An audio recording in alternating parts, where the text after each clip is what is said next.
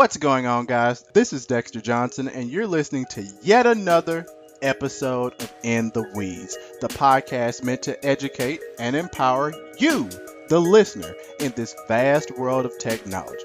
Let's get into it.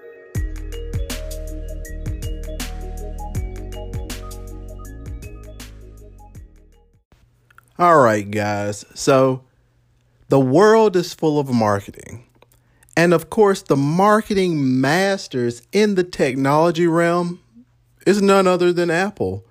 And when we're dealing with the rumored iPhone Pro device, we really need to start to break down and decipher and disseminate what exactly the word pro means because it seems that if in the year 2019 in the years leading up to it the word pro is simply getting thrown around the industry. And of course anything that is labeled pro also has to cost an extra 150 bucks. It's it's becoming absurd.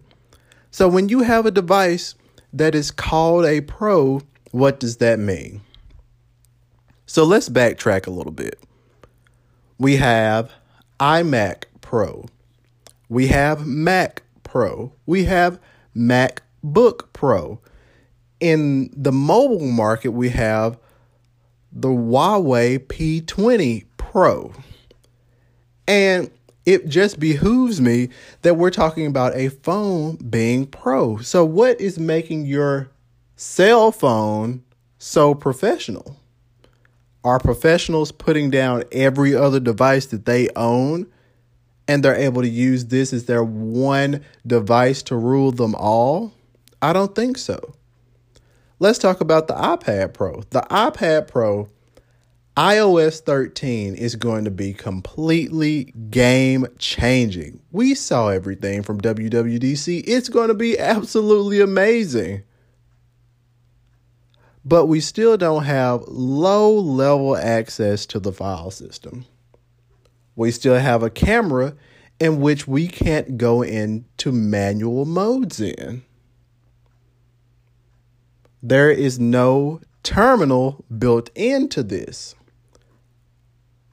So when we're saying pro, what are we saying? We also have a new Apple Pencil that's tied to that iPad Pro. But now we have pencil support throughout the line. There are so many devices with the word pro. And it's becoming something that people just slap on.